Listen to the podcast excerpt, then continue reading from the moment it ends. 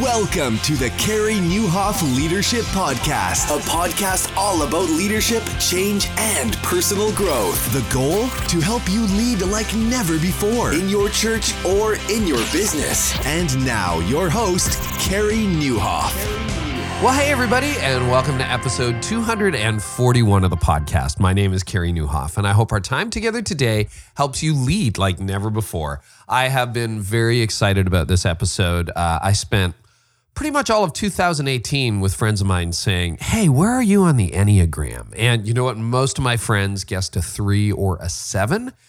And uh, I thought, yeah, I gotta, I gotta do the Enneagram. And then late in 2018, I finally picked up uh, Ian Morgan Cron's book, and I'm like, oh my goodness, I'm an eight. And I was fascinated by his book. It was so good. And I could finally see, you know, sometimes stuff is overhyped and you're like, really? Are we going to do the Enneagram? And when I read the book, I'm like, oh yeah, I got to get him on the podcast. So within a few weeks, we had the interview scheduled. And here we are early in 2019. And I've got Ian Cron. And this book has helped, uh, I think it's sold over 200,000 copies. Uh, it's called The Road Back to You, and it is uh, the talk among a lot of leaders, at least in certain circles, about what's your Enneagram number. And if you're a corporate leader, this can help you immensely. Ian talks about, you know, an office he visited where uh, everybody changed their office doors to include their Enneagram number. Because if you're a leader, you're trying to manage people.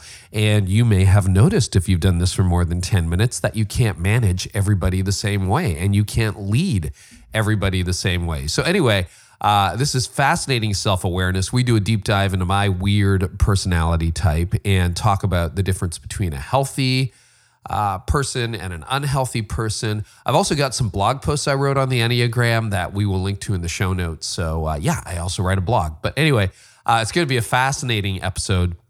Ian Morgan Cron is originally an Anglican priest and he uh, has been an author for the last 10 years and this uh, by far has become a runaway bestseller so really excited for this episode. Hey uh, i know that you probably are trying to do a better job on your social media platform. Actually that's one of my personal goals for 2019 and you know what? Uh, you probably don't have the staff to do it. And there is a solution. In fact, there's a new service uh, called Pro Media Fire, and you, because you listen to this podcast, can get in on the ground floor. It's a cloud based church creative team, and they provide unlimited graphic design services, unlimited custom church videos for a monthly flat fee that is a fraction of what you would pay any staff member. They've got over 30 years combined experience working for ministry, so these guys are truly pros. So they have a limited launch special that expires soon this month, uh, as in not many days left. Uh, 10% off all plans for life and 40% off for the media bundle for life with unlimited graphic design and video services. So go today to promediafire.com slash carey. That's promediafire.com forward slash carey, C A R E Y, to save 10 to 40% off.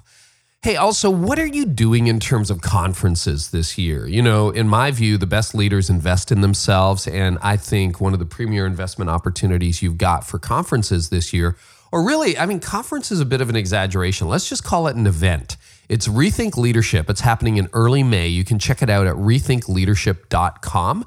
And this year, we have an incredible lineup. So, We've got Facebook's Nona Jones coming. Uh, Dharius Daniels will be there. Elliot Crowther, one of the founders of PushPay. Danielle Strickland, Kara Powell, Brad Lomenick, Jon Acuff, myself, and many more will be there. And we are super excited for this year's Rethink Leadership. So it's a little bit different than other events you've been to because, you know, here's a problem in the age we live in. You probably have heard you know, whatever somebody is going to say before you got to the conference, thanks to the internet. Well, first of all, we ask everybody who's there to write a brand new talk. But you're like, yeah, yeah, yeah, but six months later, I'm going to hear that talk somewhere else. True. But what you won't have is access. Uh, this is a limited attendance event. We limit it to 500 leaders. It sells out every year. Uh, and we have a green room, but we encourage speakers not to use it. And we don't have breakouts, we have affinity conversations. So we allow people to speak for 15 minutes, presenters to speak for 15 minutes, then it's all Q&A. You walk out of there with community, with your questions answered, and so much more. Rethink Leadership happening in early May. Head on over to rethinkleadership.com to get the very latest and get in while the rates are still good. I would love to see you there. I am hosting, you're getting a $40 discount if you register now. And people who register at this point we will also receive a $50 credit toward any Orange curriculum. First Look 252 Kids, uh, the high school stuff, middle school stuff. And that credit is limited to $100 per group, but it's pretty incredible. And that is the curriculum we use at the church where I serve, Connexus Church. So join me this year at Rethink Leadership. We can't wait to see you. Head on over to rethinkleadership.com for more information and to register today. And now, without any further ado, What's your Enneagram number? You may be able to figure it out in part by the end of this interview with Ian Cron. Ian, welcome to the podcast. It's so good to have you. It's my delight. Thanks. Hey, um, your book, as we were talking about before we hit record, uh, really spun me around. Um, well written, funny. Like I, I, really value humor, and I, I loved it. And I kind of, to be honest with you, because it's been out for a couple years, I thought it might have been overhyped. You know, when you just all your friends are telling you about a book, not at all. Uh, I went out and bought 10 or 12 copies after I finished reading it and gave them to all my friends for Christmas and family and staff and that kind of stuff. But for the uninitiated who hasn't heard about the road back to you or the Enneagram, there must be three people left on the planet. Can you give us a brief overview of what the Enneagram is and why you and your colleague Suzanne wrote The Road Back to You? So, the Enneagram is uh, an ancient personality typing system that teaches there are nine basic personality types in the world, one of which we all gravitate toward and adopt in childhood as a, a way of coping and navigating this big world of relationships. And each of those nine types has an underlying motivation that powerfully influences the way that type thinks, acts, and feels and you know, describes each of those types or accounts for each of those types worldviews. Hmm. Um, and it's a very powerful tool for developing self understanding and self awareness. And Suzanne and I both felt like it was time for a primer, you know, a, an introduction to the Enneagram, because most of the books about it are content rich, but very dense and very long.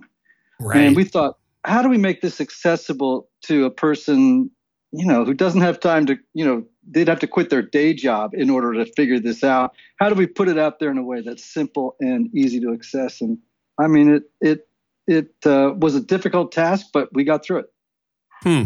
Well mission accomplished. I mean it's readable understandable. Uh, what got you and suzanne interested in the enneagram? Like, how did this fascinate? Has this been something that's been part of your ministry slash life for decades? Yeah, I actually was first introduced to the Enneagram in seminary in the 1990s, and uh, you know, I had a, I attended a few workshops, I read some books on it, but you know, my life was going in a million different directions, and I didn't have the time to throw myself into it. Uh, but when my when I became an empty nester, you know, and my life was expanding in different directions, I returned to it and I realized at one point, gosh, no one has written on this topic for a long time, in, in particularly in the faith-based sphere. Mm-hmm. And I thought, man, we got to throw our hat in that ring because everywhere I went, you know, I kept hearing people talk about their Enneagram numbers, and I kept thinking, there's no book. So, hmm. you know, off we went. Well, well done. So, just to for for those who who may be fairly new to it, dissect me for a second. All so all of my friends who started getting into this, yeah, free cheap therapy. Okay, Ian, deal. Uh, sure, yeah. Uh, sure. All right, all my friends who who uh, have been getting into this before me. I was a late adopter. They're like, Nieuwhof, you're a three or a seven. That's just who you are. You're a three or a seven. So, performer, or what's a seven called again? You've got that down. Yeah, yeah sure. So yeah, they're called the enthusiasts, and you eights are called the challengers. Yeah. So uh, when I took the test, I came out as an eight, and when I read the book, I'm like, oh my gosh, I'm an eight. And I had my close staff, the people who've worked with me for a long time, are texting me going, "You're definitely an eight. You're an eight. You're an eight. which was interesting because it felt a little bit like uh, like a report card where I might get in trouble at home. Um, you know, when I came out as an eight, not the fun loving seven or the performer who's a three. Um, but if you can explain just like what is what is a person like me? What are we like? What's an eight? And then we'll do a brief overview of all of the personality types. Sure. Well, eights are called the challengers because they um, they're often blunt, notoriously blunt, yes, forceful, domineering, uh, authoritative people who are larger than life presences when they walk into a room. I mean, you guys just radiate power and strength um, and really gusto for life. You know, that's the best word I would give for it. You just have a lot of gusto. You don't, eights often don't realize, however, that um, they are as intimidating to other people as they are. They don't really know how big their guns are, you know? And so, you know, part of the journey for them is learning to monitor and self regulate all that power, you know? And when it's used for in the right way at the right time for the right reasons that power is awesome and wonderful. When it's not you're it's best just to keep the kids away from people like you. Exactly. You know, you know it, it was so it's funny it was as i was reading through the chapter i'm resonating with every line including some weird stuff i'd never heard anybody say before. So you know the thing about um the the not being aware of your own presence or your power or uh, the air changing when you walk into your room took me back to a conversation that I hadn't thought about in decades. When I was 19 or 20, I was in college, in university, uh, undergrad, liberal arts. And I remember sitting around with some friends of mine at the time, and they said, Carey, when you walk in the room, the atmosphere changes. I'm like, oh, what? yeah, the balance of, oh, yeah, the balance of power shifts. So it's like um, they used to say about Frank Sinatra, who was an eight, and he was a little guy. And, and by the yeah. way, my mom is an eight, my mother is an eight, and my daughter is an eight. So I have a lot of experience with eights. Um, right. So you know, they used to say about Sinatra that you could. They said you could feel Frank walk into a room 15 minutes before he got there. Wow. What is that? Well, I mean, part of it is, you know, um, a bit of a defensive strategy, right? Uh-huh. every every type, as I mentioned, has an underlying motivation, right? So for the eight, it's to assert power and strength over the environment and people in order to mask vulnerability and weakness uh, that really lays at the center of their person and or and really at the center of all of us right mm. but an eight uh, worries about betrayal and about um, others controlling them. And so, in a preemptive way, they, you know, they're messaging, "Don't mess with me. I'm in control." And hmm. you know, if you if you're aware of that, you know, you can mitigate some of the problems that could come with it. If you're not, you're on autopilot and just, you know, out there operating without enough self awareness to prevent yourself from banging guardrail to guardrail through people's lives.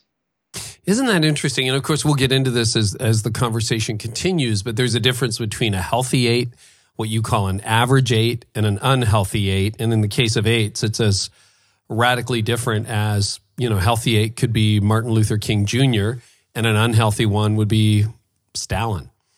You know, yeah. like like yeah. liberating people or murdering people, right? Like that is the difference yeah. between health and and ill health. But but self awareness is such, and I think that's the thing I love so much about the Enneagram because I'm passionate about self awareness, emotional intelligence. But like you know, one of the great puzzles for me uh, about a 10, 15 years ago was I kept having team members around me say, man, you can be so intimidating. And I think of myself as no, I'm just just one of the crew. And one of the nicknames of uh, the woman who is then our executive director of operations, she gave me uh, the nickname Bam Bam. Remember the Flintstones? Oh yeah, yeah. Yeah, and she said, "You don't know your own strength." Like to me, no. it's just a point. It's like I just made a point, and no, you just steamrollered over everybody in the meeting, and I'm like, no, I didn't. I just, I just said a few words but apparently killed everybody. So I think the big gift of the Enneagram is self understanding. And that's a prerequisite for self awareness, which I would define as the ability uh, to see in real time the effect your personality has on other people and to observe and then to use that this word again regulate mm. um, your personality so that you're able to communicate and function in the world at the at the healthiest level. To be this the best expression of yourself. Yeah. Well and and that's you open up the book with with that quote from augustine grant lord that i may know myself that i may know thee.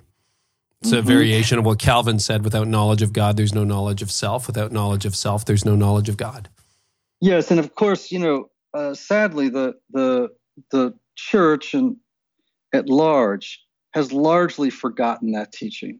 And yeah. so, one of the things that I have been most excited about is seeing a revival of uh, people wanting to understand themselves better, not in a way that's navel gazing, but really mm. that's in that's in service to advancing the program the redemption program of God in the world.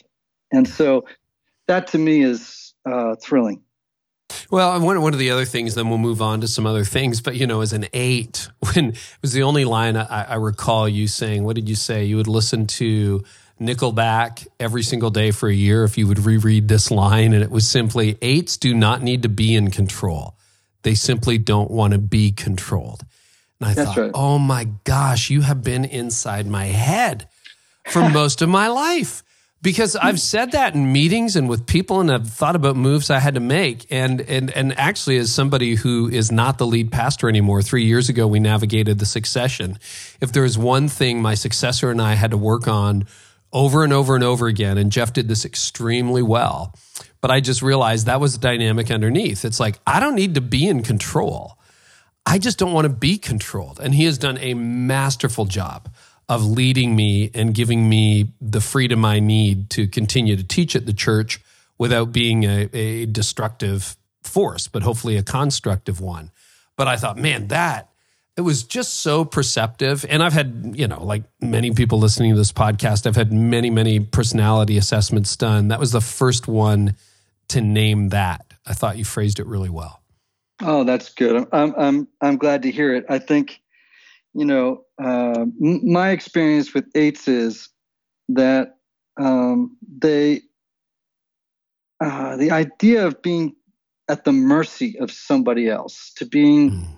uh, underneath the power uh, of another is just anathema. I mean, they just don't, they just resist it to, to the max. You, you push against authority all the time to make sure that they know that you know you're here, you're in charge, uh, or you know if if they want to be in charge, they better earn it, right? Mm-hmm. And mm-hmm. and so you know you guys are wonderful. I mean, eights eights can be the most when they're healthy. I think the most popular number of all types. Hmm. Really, what do you mean by that? Like, oh, you're just a blast. I mean, you're you. I mean, you're unedited you're loud and fun and you you just you know if, if think of it this way um, you know most numbers on the enneagram run on 120 volts. You know we got that normal little plug with the two prongs right? Yeah. And, and you guys have you know that you know that plug behind your dryer with the you know the big fat, yeah, the you know, giant one. That, yeah, yeah. Every time you plug it in, you're like, okay, kids, get out of the house. I'm not sure what's going to happen. You know, it's like you know that's 240 volts, right? And and that's what you guys run on. You just have this. You have more energy than any other number on the enneagram, more by far. Isn't that interesting? And that's been oh. true in oh. my life. I had like three jobs in high school and oh. multiple careers, and like I'm interested in everything. And the healthier I've become, my last book, Didn't See It Coming, is all about sort of the journey to health as a leader, as a human being. But the healthier I've become, the more fun I've become. But I definitely, the people around me would know the destructive side of an eight too, particularly in my younger years.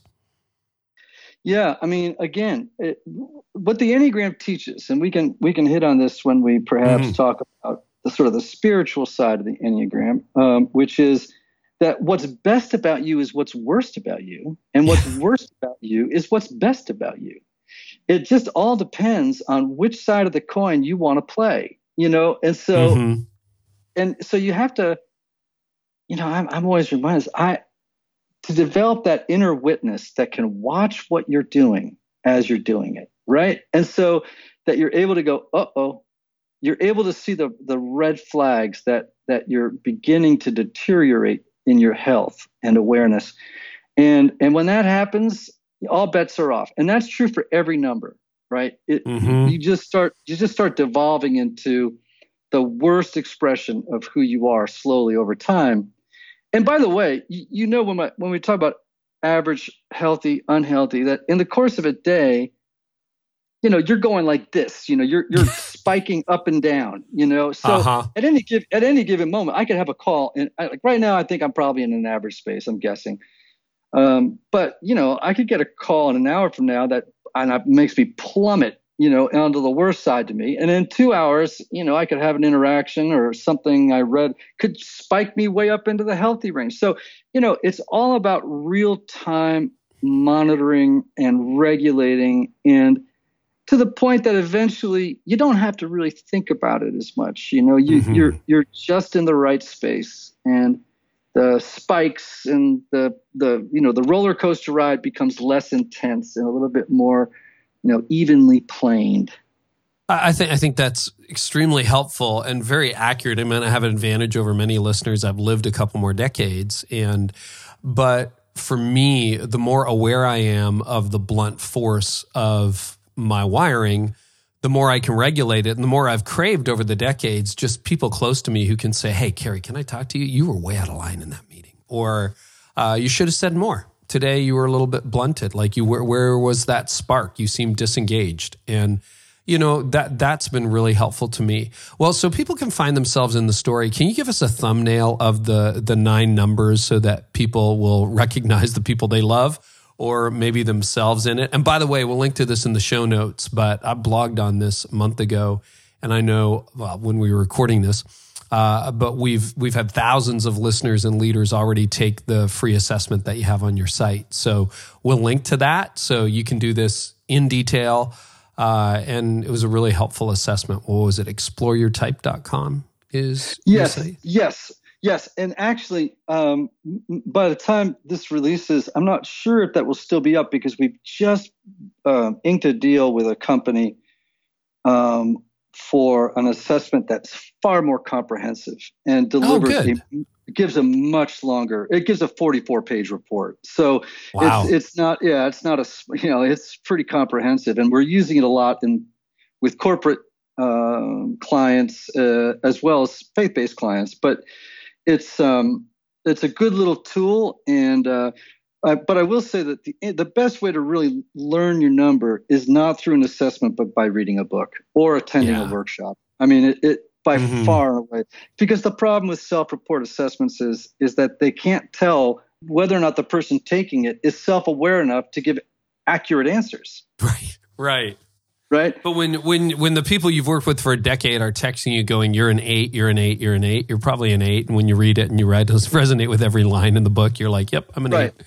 Yeah. So, by the way, eights eights are are one of those numbers that um, it's fairly easy for them to know they're eights. You, right. you know what I'm saying? Like they've they've had a long history of being an eight, and but there are other numbers where it's less clear, or or when you know people um, have passed through seasons of suffering or they've just gotten older, some of the edges of those personality styles blur a little bit. It takes a little mm. bit hmm. longer. They soften. You know, they're they're less stark. And so, you know, um, for for many types, myself included, it took me ten months to figure out my type. And I'm a I'm a trained therapist. You, you know, you yeah, think yeah, I would yeah, nail yeah. this. I've taken a lot of personality uh, inventories and and and I'm trained in, in, in them. And I it with the Enneagram it took 10 months. However, it was well worth the wait and the study because what it yielded was the kind of accurate, uncannily accurate description of my interior world, far better than any other assessment that I know. And if I remember correctly, you're a four. Is that right? That's that's right. Yeah, yeah, yeah. Okay, well, let's start at the beginning. Um, one. Sure, that's uh, the the perfectionists are ones. These are people who are meticulous, hardworking, and reliable people who are motivated by a need to perfect themselves, others, and the world. Mm. Twos are warm, caring, and giving people, uh, and they're motivated by a need to be needed and loved by others. Uh, threes are the the performers or the achievers, depending on on who you talk to. Uh, these people are success oriented, image conscious. These are they have memorized David Allen's book, Getting Things Done. You know what I'm saying? Right. Like they are they are productivity hounds. They're motivated by a need to succeed or to appear successful uh, and to avoid failure at all costs. Fours, uh, they're the romantics, sometimes the individualists, they're called. Creative, sensitive, uh, temperamental. Uh, they're motivated by a need to be unique and special. Lots of uh, I'd say a disproportionate number of artists and creatives fall into that that space. Uh, fives, uh, the investigators, analytical. Good, the most analytical number on the enneagram. Uh, they uh, are somewhat detached um, mm-hmm. and very private. They're motivated by a need to gain knowledge, uh, to conserve energy, uh, and avoid relying on on other people. Sixes are called the loyalists we think there are more sixes in the world than any other type. It's speculation. Yeah, isn't it like half the population? You said. Well, when I, yeah, I mean, again, it's speculative, but right, but uh, I think there's evidence to suggest that there are more sixes than any other type in the world. Um, they're committed. They're practical. They're down to earth. Um, they are also worst case scenario thinkers who are motivated by fear and the need to feel safe and secure in an otherwise unpredictable world. Um, mm-hmm. Sevens are the enthusiasts. I got a son who's a seven. Um, I love them. They're fun, they're spontaneous and adventurous. They're motivated by a need to be happy, right? To plan mm. and and actually to really that's the word to plan and uh, uh, execute, right? In right. their pursuit of stimulating experiences and new ideas and the, the idea of an unlimited future, you know, and, and, and it's all in service to avoiding uh, uncomfortable feelings or, or pain. Mm-hmm. Challengers, I already said this, commanding, intense, confrontational, right? They're motivated by a need to be strong and to assert control over the environment and others to avoid revealing weakness or vulnerability. Mm-hmm. And and then finally nines uh, are they're called the sweethearts of the enneagram. I'm married to a nine. Uh, they're pleasant, they're laid back, accommodating, go with the flow, don't rock the boat types, uh, who are motivated by a need to keep the peace, to merge with the agenda and programs of uh, another person or of a group. And the big one here is to avoid conflict at all costs. Hmm. And we thought, I thought my wife might have been a nine when we were talking about this back and forth, and she's deep into the book right now. Okay, so let me guess. Uh, if she's not a nine, she's uh, she confused herself with being a two.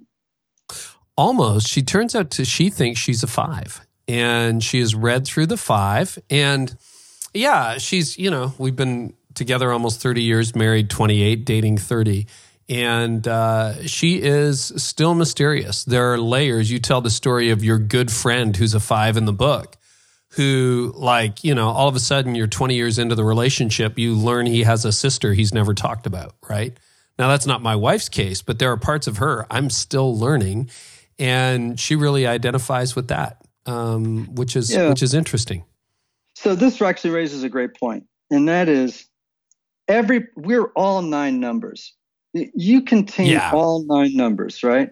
So if you try to determine your type on the basis of characteristic traits or behaviors as they're described, you're going to be utterly confused. This is a hmm. mistake that most people make. Uh, which is, oh, I do this or I don't do that. And so here's the here's the mantra I always tell people: it's not what you do that matters; it's why you do it. Hmm. Which means you have to really read through all those uh, underlying motivations I just articulated and figure out which one of those you most identify with because it's the underlying motivation driving the traits and the characteristics above the waterline, right? It's it's right. under the waterline operating, the operating theme underneath the waterline that is responsible for what's happening above it. So you got to figure out what's underneath it, not what's above it. Base it on on those underlying motivations or you'll get lost in a just a you know ocean of all these characteristics and traits of each different type, and you'll relate to all of them. You'll get utterly confused, go right to the underlying motivations and figure it out from there.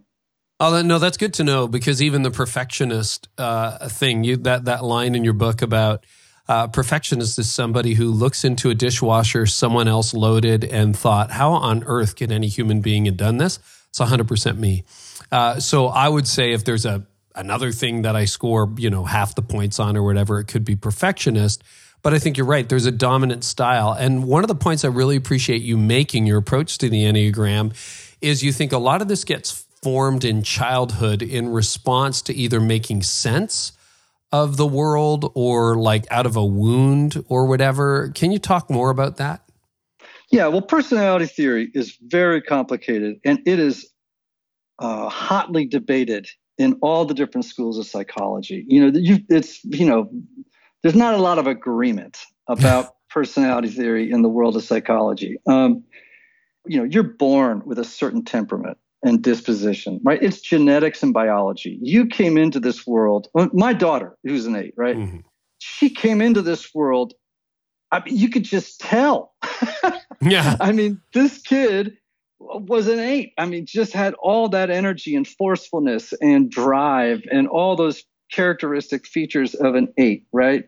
So disposition and temperament, that is never changing. It is immutable. You will never not have that that disposition and temperament. That's not going to change. However, your personality is also made up of the responses that you you had to environmental forces, family forces, cultural influences, you know, et cetera. So you, we're a complicated soup, really, uh, of things. It's and much of our personality is really made up of the adaptive stratagems that we came up with to get our basic needs met in life uh, early on. Uh, we read the expectations that important people had of us, and we complied. You know, and uh, so all of that is in the mix here. Let's put some legs on it. Um, you know, type three.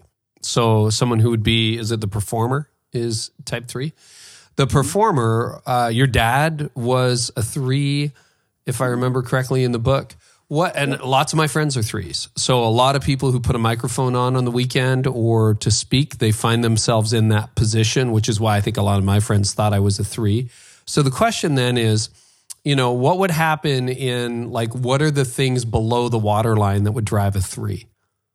Sure. Well, there is this uh, fundamental need to succeed.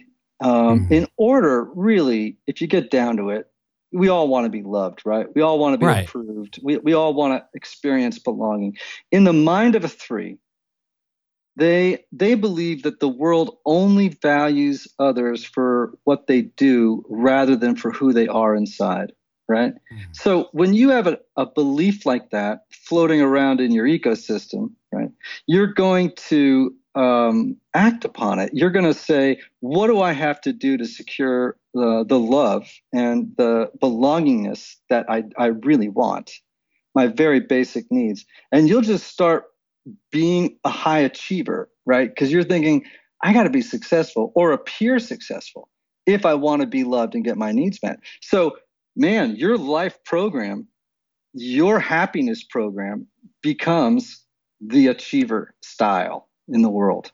And that's all very contextual, right? So it's not like every every three wants to be a CEO of a you know of an investment bank or a well-known writer or speaker that's lauded on stage, you know, and receives a lot of praise and, and recognition. You know, you could be a uh, grow up in a uh, a family, a mafia family, and for you, success would be becoming the don of the family, right? right. So it's just it's very contextual. It's not stereotypical. You know, people tend to stereotype rather than type, and you know, so it's not thinking you know you necessarily want to be uh, Don Draper, you know, from uh, Mad Men, Mad Men, sort of an iconic three. Um, you know, it, it can give expression to itself in very, very different ways. Hmm. Um, how does this show up in, let's start with work. Uh, I know you did a great podcast with Donald Miller, which we'll link to, uh, where you kind of talk about all the different personality types. So if you want to go deeper on that, I think you spent about five minutes on each personality type there and just kind of work through them. But this can really make you a better leader, a better manager. And then we'll talk about it at home too in marriage. But talk about how this shows up at work. Yeah, in fact, you know, more and more uh, when I first began working with the Enneagram, I did a lot of faith-based sort of uh, speaking engagements, uh, and I love them. They're fantastic, mm. right?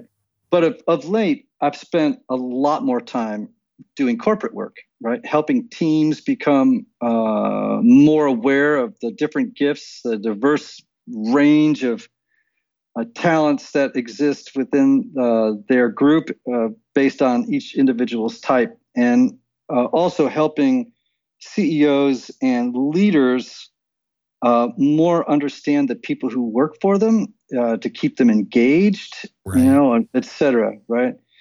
So yeah, every every number on the enneagram has a different communication style. They have a different work style. They have different um, assets and liabilities. Uh, you know, one which has to be cultivated and the other one which has to be mitigated, right? So, you know, it's a very powerful tool. Uh, and I'll tell you the the response from from corporate work that I'm doing has been overwhelmingly positive. Uh, let me give you an hmm. example of this. I I did a, a workshop at a Fortune 500 company, uh, and I came back a few months later and I was in the hallway walking toward the HR person's office. It was a follow up meeting.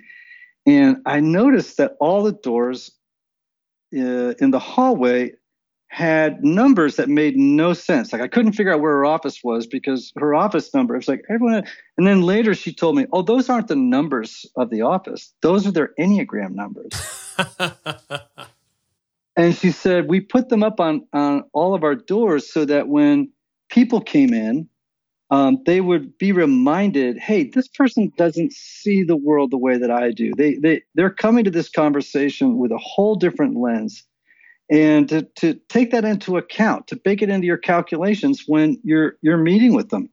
And she said, it has reduced conflict enormously. It has given people a new appreciation uh, for uh, what they bring to the table. It's helped us in placement. It's helped us with engagement. I mean, the list goes on and on. Hmm. And it's it is because, and I love things like the Myers Briggs. I love the Hogan. I love the Strong Campbell inventory. I could give you, I, you know, disc, you know, all that stuff. I love it. They they all have a lot, but I don't know a, a more accessible um, and accurate, or more accurate uh, instrument than than the Enneagram for for helping people right out the gate figure this stuff out. You know, I mean, I like, uh, for example, the Myers Briggs. I was trained in the Myers Briggs in graduate school. I still don't mm-hmm. actually know what it is. no, I know. you know Everyone's like, I'm an ENFP. I'm an INTJ. It's like, yeah. good for you. What do I do with that? I don't know. Like, right. And so the Enneagram is so descriptive and yeah. and so narrative in the way it describes people um, that it's easy, it's accurate, frankly, it's fun, mm-hmm. uh, it's incredibly revealing, uh, sometimes to the point of being uncomfortable, you know, in yeah. the way that that it, it that it paints a, a picture of who we are. I, I'm just so excited about how it's changing corporate cultures when I'm when I'm going in, and so each type, as I said, different ways of communicating, and different ways of, of operating in, in workspaces. So I can go through the numbers. It would take a little bit. I mean, you heard. Yeah, no, I've got. We've got with, time. With, we got time. With Don, but mm-hmm. one of the mm-hmm. things that that uh, I try and do with uh, leaders is talk them through the do's and don'ts of managing each of these types. Well, I was just going to say, are there certain types that shouldn't work together? But let's take your your uh, track instead. I think that's a good one. No, I, I but let me just answer that question. The answer is no, and and the, it's the same answer I give to people when they ask, "Are there certain types that should shouldn't marry each other?" Yeah, that was the next question. it's like, hey, twos and eights, it's over. Nope. If if it really depends on the health of each of those numbers. So if you have yeah. two a healthy four and a healthy eight, they can be dynamite together, right? Mm. To the degree that their health, the, the, you know, there's a gap between health and unhealth uh, in those two numbers the greater that gap becomes, the greater the problems become, right? But unhealthy less, people uh, always create problems. I mean, regardless of your totally, number, right? Yeah. Totally. So if both types are healthy and are helping each other be healthy, by the way, because they have this language of the Enneagram now to talk and rec- recognize unhealth and then talk about it when they when they see it evidenced in another person. Well, you know, talk about efficiencies getting uh, greater and and uh, a, a happier, more harmonious work environment. And, you know, it's fantastic, right? So, so walk through those numbers because I think this will be interesting. There's so many leaders, you know, so many workplace people here, whether it's in the faith space or the business space, who are mm-hmm. like, okay, so I'm an eight working with a one. What does that look like? Or, you know, a, a six. Right. I'll walk you. I'll walk you through some do's and don'ts. Okay? Yeah. So if you're working with a one, leverage their incredible talent for I mean, these people can they they're the first people to spot the mistake. These are right? perfectionists. So perfectionists, yeah. right? They, they, you know, when they're really healthy, you could call them the improvers. They can improve on anything, right? Hmm. And so they value clarity. You need to keep this in mind. They they they want to know exactly how a job should be done and they need deadlines and structure they like protocols they like rules they don't like people who bend the rules right, right they don't yeah. cut don't ask them to cut a corner, right? So you you, you don't want to allow a one when a, when a one's not in a good space, they'll, they'll procrastinate. They'll start putting off projects for fear they won't do them perfectly from the outset. Right. Right. So it's like if they write a book, you get around a one who's a, a writer, right? They get stuck on the first sentence forever because it doesn't sound like William Faulkner, you know what I'm saying? they, they, want it to be that from word go. They don't believe in a rough draft, right? It's got to be perfect. And they procrastinate then or get stuck. So you have to keep reminding them it's okay if you make mistakes, right? Mm. It's okay. Uh, that's how we all work. And, you know, it, that gives them some oxygen. You know, for twos, these are the most interpersonal, relational people on the Enneagram. Uh, and so you need to put them in places where they get a lot of people contact. I mean, these are great customer service people. I mean, you know, you want to have a front line too around there somewhere. But they also have trouble saying no to people. They can sometimes, they're the ones who wander the hallways and are in conversation with every single person that they come across, right? Mm-hmm. And sometimes you got to tell them, um, I want you to keep doing that because that is your work style. But at the same time, at some point, you got to sit down and write the report You know, you, you, you just can't be wandering around uh, socializing with people, even though that's that's their superpower, right? You want to put that to work, right? You definitely do not want to put a, a two in a back office for they have no contact with people. They'll they'll dry up and yeah. die and blow away. You know, I'd say with threes, you you want to. These are people who, who have to win, and they they desperately want to win and cross that finish line first you, you have to give them rewards. You got to offer mm. promotions. You got to give them clear performance targets and success measurements. They don't like this feeling that I'm not quite sure what success looks like, you know, in this job. Right. They, right. They want it to be clear. And so, but you got to be careful with them because they'll, in order to win, sometimes they'll cut corners and sacrifice quality, mm. right? If they're very unhealthy, they may do things that are borderline unethical or or downright unethical in order to secure the win or appear like right. a winner. And like an eight, see, this is probably why they confuse you with three. That often happens. is they'll run over coworkers on the way to the goal line. You, you, you know what I mean? And, and they'll just knock people down because they're like, the goal line is like throwing a dog for a bone. You know what I'm saying? Yeah. Like it's it's it's going to knock over the lawn furniture in order to get to it. You know. so fours, uh, you know, honestly, Those are the um, I- romantics. Yeah. they're the romantics. And again, as I said, disproportionately represented in the artistic community. I just did a, uh, a corporate event or corporate training for a large, one of the largest record labels in the world.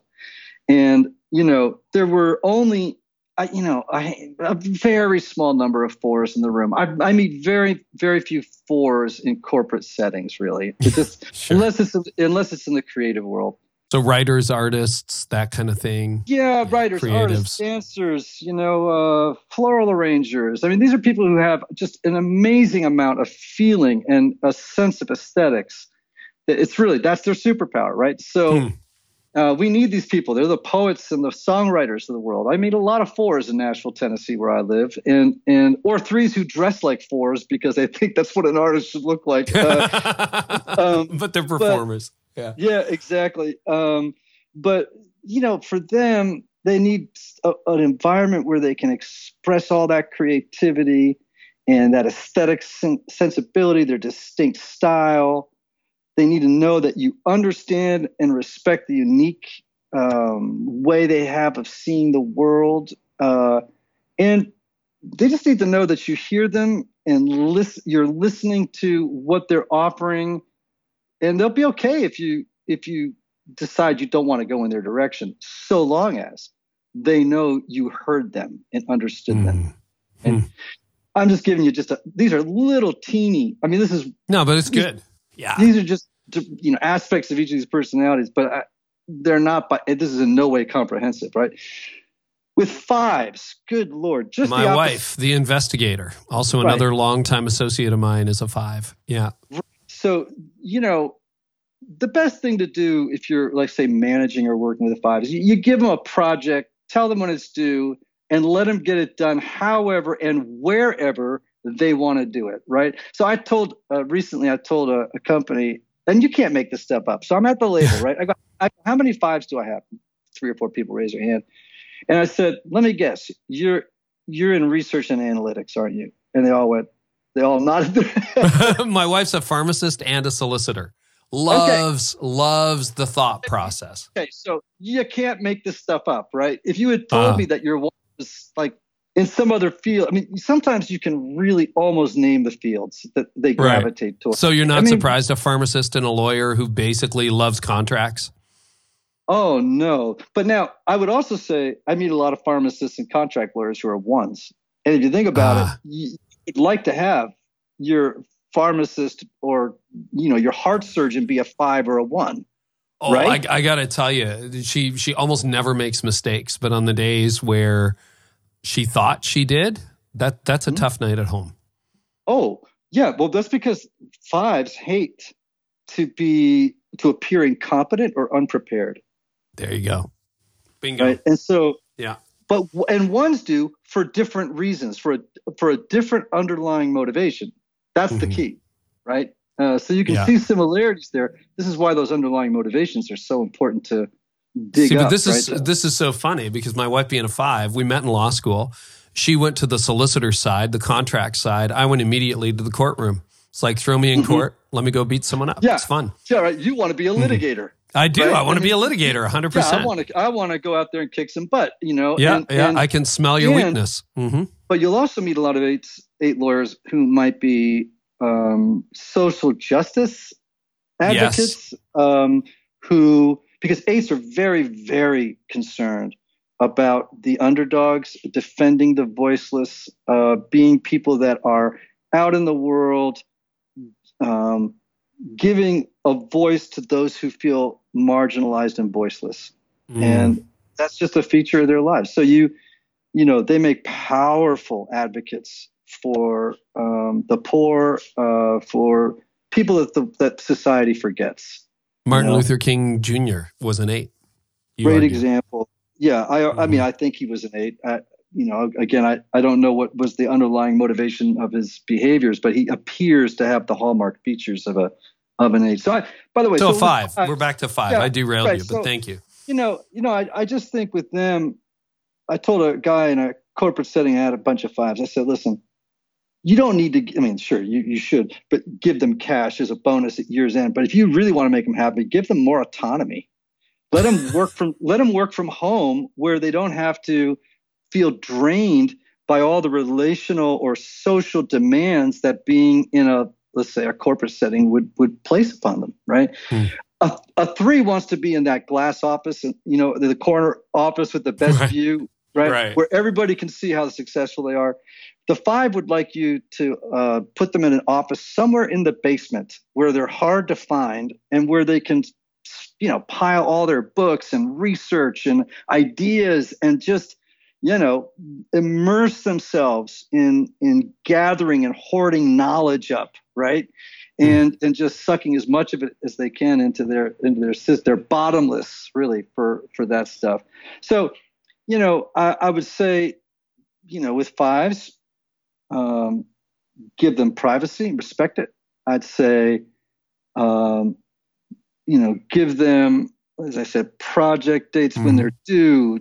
Make sure you don't call meetings at the last second that don't have much of an agenda. They hate them. Don't ask yes. whatever you do. Don't ask them to give a toast spontaneously at the Christmas party because mm-hmm. they'll, you know, they'll die. Uh, yeah. Don't feel insulted when they leave the Christmas party earlier than everybody else. It's not personal. It's just that they've run out of relationship gas. you, you, wow. you know what I'm saying? They've yep. just started to shut down. They just don't have as much of that of those resources as as other people do and and they need to they need solitude and they need because that's where they really recharge mm. that's where they recharge all right sixes sixes loyalists. Oh man. I'll tell you what they bring to the table in at a, in a corporate setting is they're the first one to see what could go wrong in the plan right? Mm. and so sometimes uh, sixes if they're not careful because they can they have their worst case scenario thinkers they can feel a little bit like a wet blanket for people who are like threes and sevens and eights who have big ideas and they just want to go take the hill and they're, mm. they're just willing to take risks. And the six will raise their hand and go, uh, Excuse me, uh, has anyone thought about what would happen if we pursued the course you're describing and you know we ran out of cash? you know, we should wait until you know next quarter the next qu- third quarter of next year and and everyone in the room just goes oh yeah all the air's out and you're uh, like well you're fired if you're unhealthy yeah right yeah but but i tell people all the time and i have to tell sixes how to do it but you know every company needs a loyal devil's advocate and these people are loyal it feels disloyal if oh, you're a no. certain personality, but they're extremely loyal and they've act they're actually trying to have your back. Is that the argument? Yeah, I mean, the thing about sixes is like I always tell married people people who people are married to sixes, I say, when they say I do, they mean it. Like mm. you're gonna hmm. have a heck of a time getting to undo the I do, you know? We all need people in our lives, particularly aggressive types like three, sevens, and eights, who can tap our brakes and say, slow down a little bit think through the consequences of what you're proposing. You know, see the broader landscape and understand that this has implications that that could be dire, right? Consequences that are dire if we just go into this without a whole lot of thinking, you know. Right. So that's that's fantastic. The, the only thing is, is if you're managing one, you got to watch out for analysis paralysis, you know, because mm. they, they tend to uh, have trouble making decisions, uh, you know, because they're they're thinking through all that can go wrong, and so they they they can end up paralyzed uh, by fear, right, and anxiety. Uh, and what do they do well? They're good, like insurance people. They're good analysts. Risk what risk managers? About, yeah. You know, how about risk management? Gosh, you know, it, if you you definitely want uh, a six that you know has got their eye on the on what could go wrong, right? Forecasting, right? Um, I mean, I just go on and on. That, again, mm. I would say that that every type could, most types could do any job when they're healthy, but they'll just gravitate towards certain types you know, of yeah. jobs, or they won't last long in certain kinds of jobs if they're a mismatch with who they fundamentally are at their core, right? True. And uh, let me give you an example of that with sixes. Yeah, I, yeah. I had a I had a client of a, of a big company, and they had a person on their man their senior management team who had been there since the company's inception, and the, the CEO was watching this person really deteriorate in their job performance, and and and couldn't figure out why uh, until I helped him realize that this person was a six. And that person was incredibly loyal to that CEO to the point that uh, they weren't um, able to question or push back against them in the way that they wanted that person to. Wow. And they were, and and be, and also because sixes, you know, there's a bit of resistance to change, you know, and so they this person wasn't able to get on board with a as the company went moved from being analog to digital, right? And I just it was wonderful to watch how this person, this this CEO was an eight, you know, his heart really went out to this person, and we we helped them um, really see that the best thing in that moment was to, to was to move on to transition away. And they they just celebrated and gifted this person going out in, in the most wonderful way. When if they hadn't known the enneagram it could have been a terrible tearing away Isn't that interesting? You know, I don't want to camp a lot on it, but as you're talking, a couple of, and this could be totally wrong headed, but having started in three very traditional churches that needed a lot of change, and I know there's thousands of leaders listening right now who are trying to transition small, dying, plateaued organizations, namely churches, or maybe it's a company or whatever. Do you find that when a church doesn't do well for a long time, it's usually the loyalists who are left and that they're neurotic about change? I'm just thinking through my first five years of leadership going, gosh, I wonder how many sixes were in the room because they that what you're describing just sounds yeah. like that. Well, remember they they have a real need to well, a couple things. N- number one, sixes um, are very fixated on on authority figures mm. um, because to feel safe and secure, they see the authority figure as the the key, right? Like if if the right, the right authority figure is um, going to make sure I'm safe and secure. So, frankly, I see a lot of what I would say are, well, let's just say this across the board. What accounts for the rise of fundamentalism in multiple religions around the world?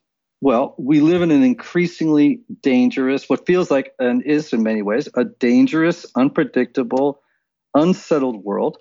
And so those people are going to look to authority figures uh, to provide them with answers in a sense that all shall be well, right? Oh, wow. uh, and so, uh, wow. or political figures for that matter, mm-hmm. um, w- without naming names. And so, you know, um, they're often they might be some of the last people left in that church, and they might be the most fearful about.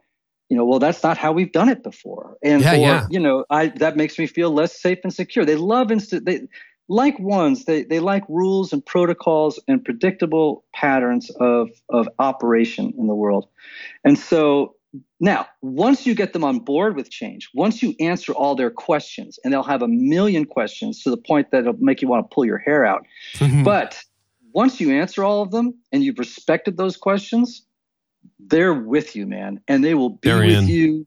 They are all the way in.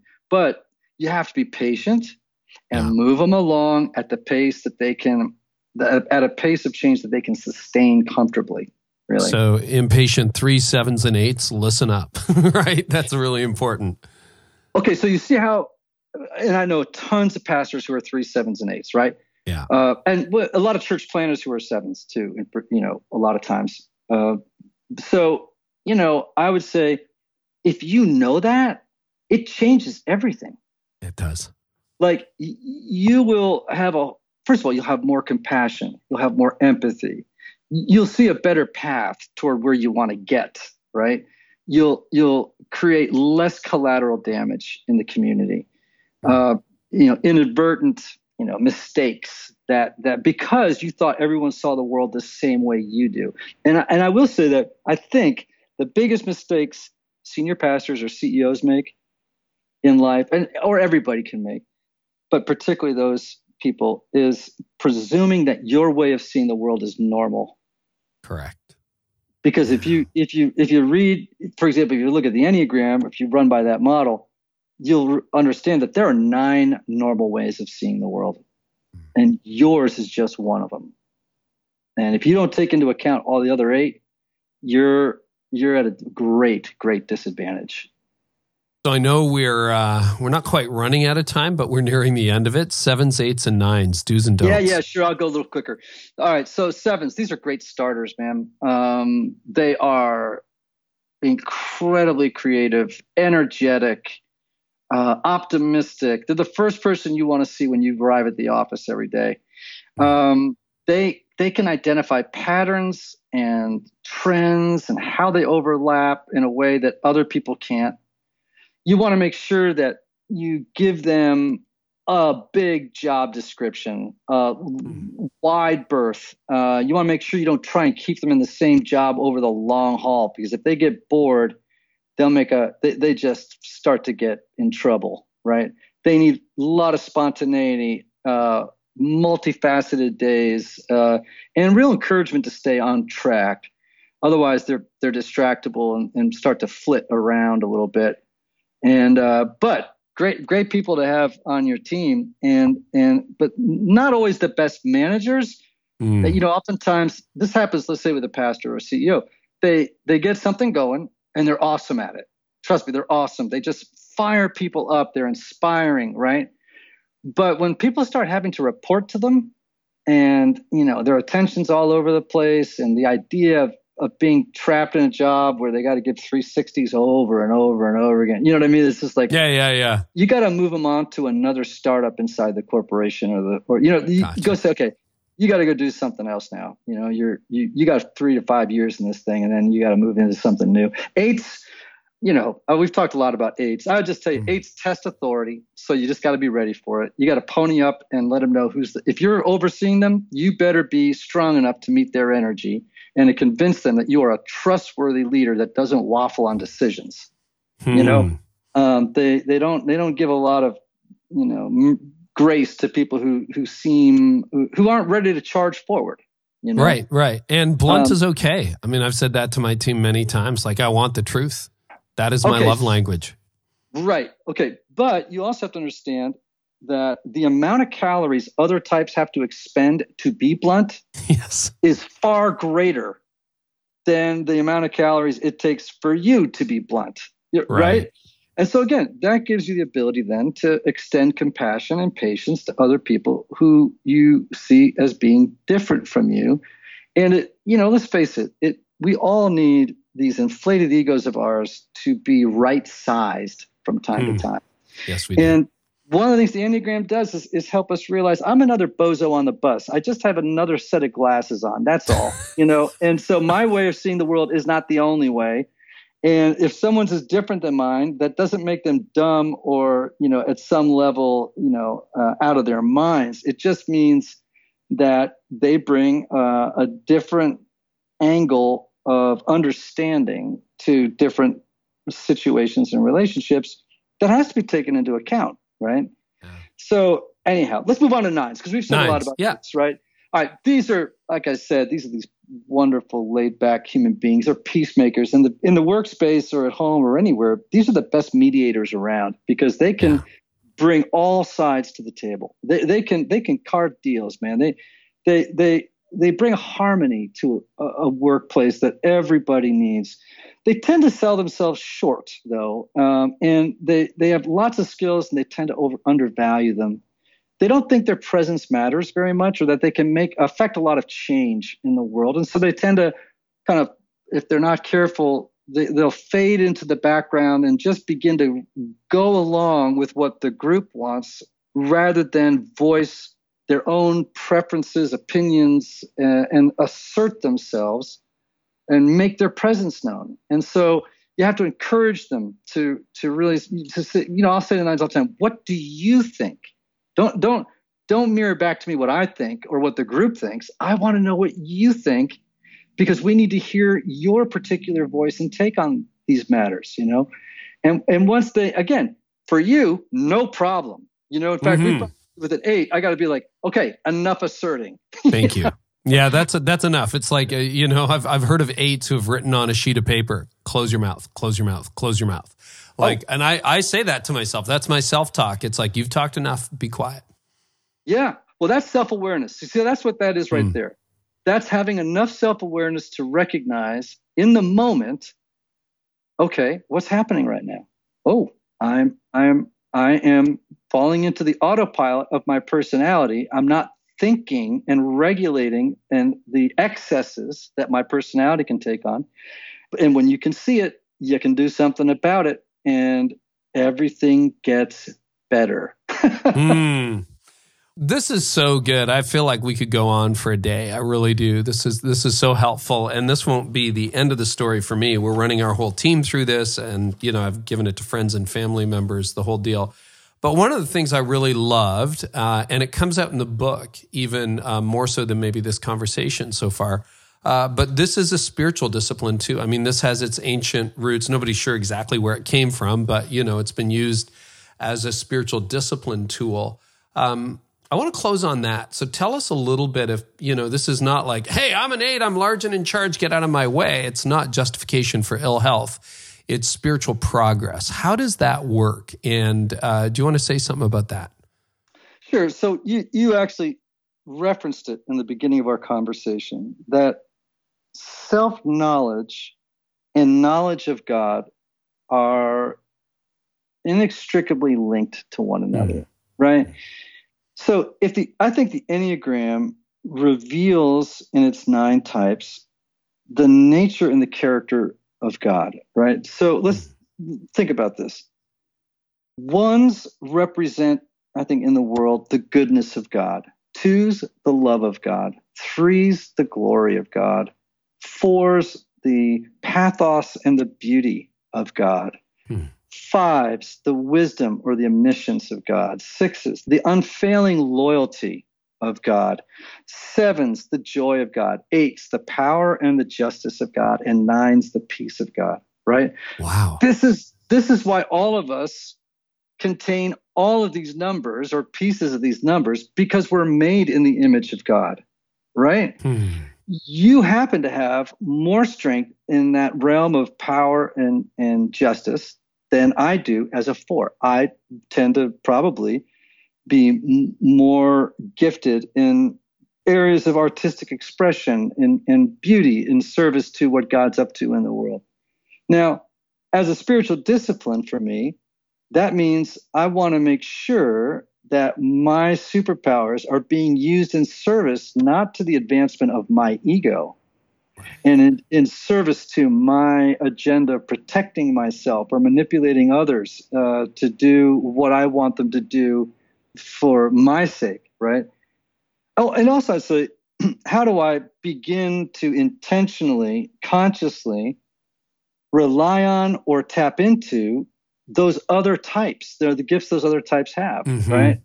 How do I develop them in myself so I'm a more holistic person? I'm not just Johnny one note four Yes. Right.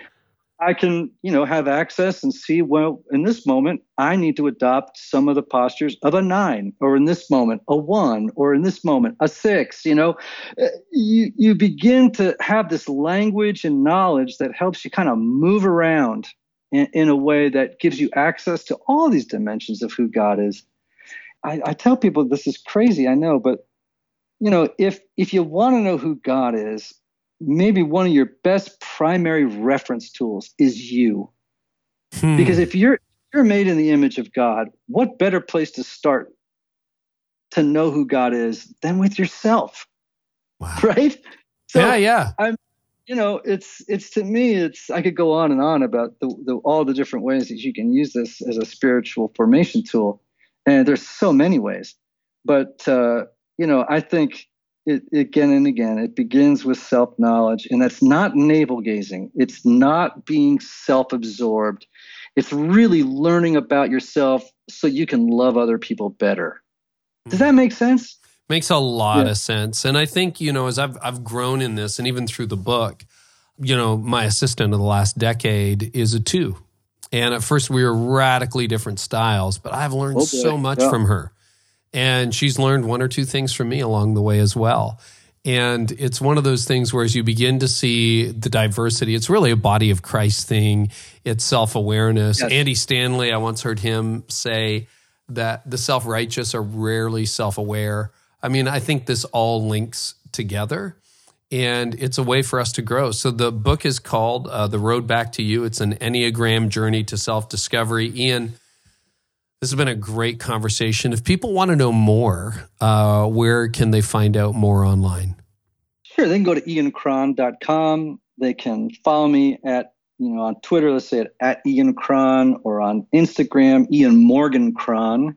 Mhm. And, um, you know, we we have a bunch of n- new products we have coming out. This new assessment, among others, uh, in January, and um, we're we're just excited. And because I have to tell you, Carey, there are very Yeah. few things in life more satisfying than being able to make your living by doing something that genuinely helps other people.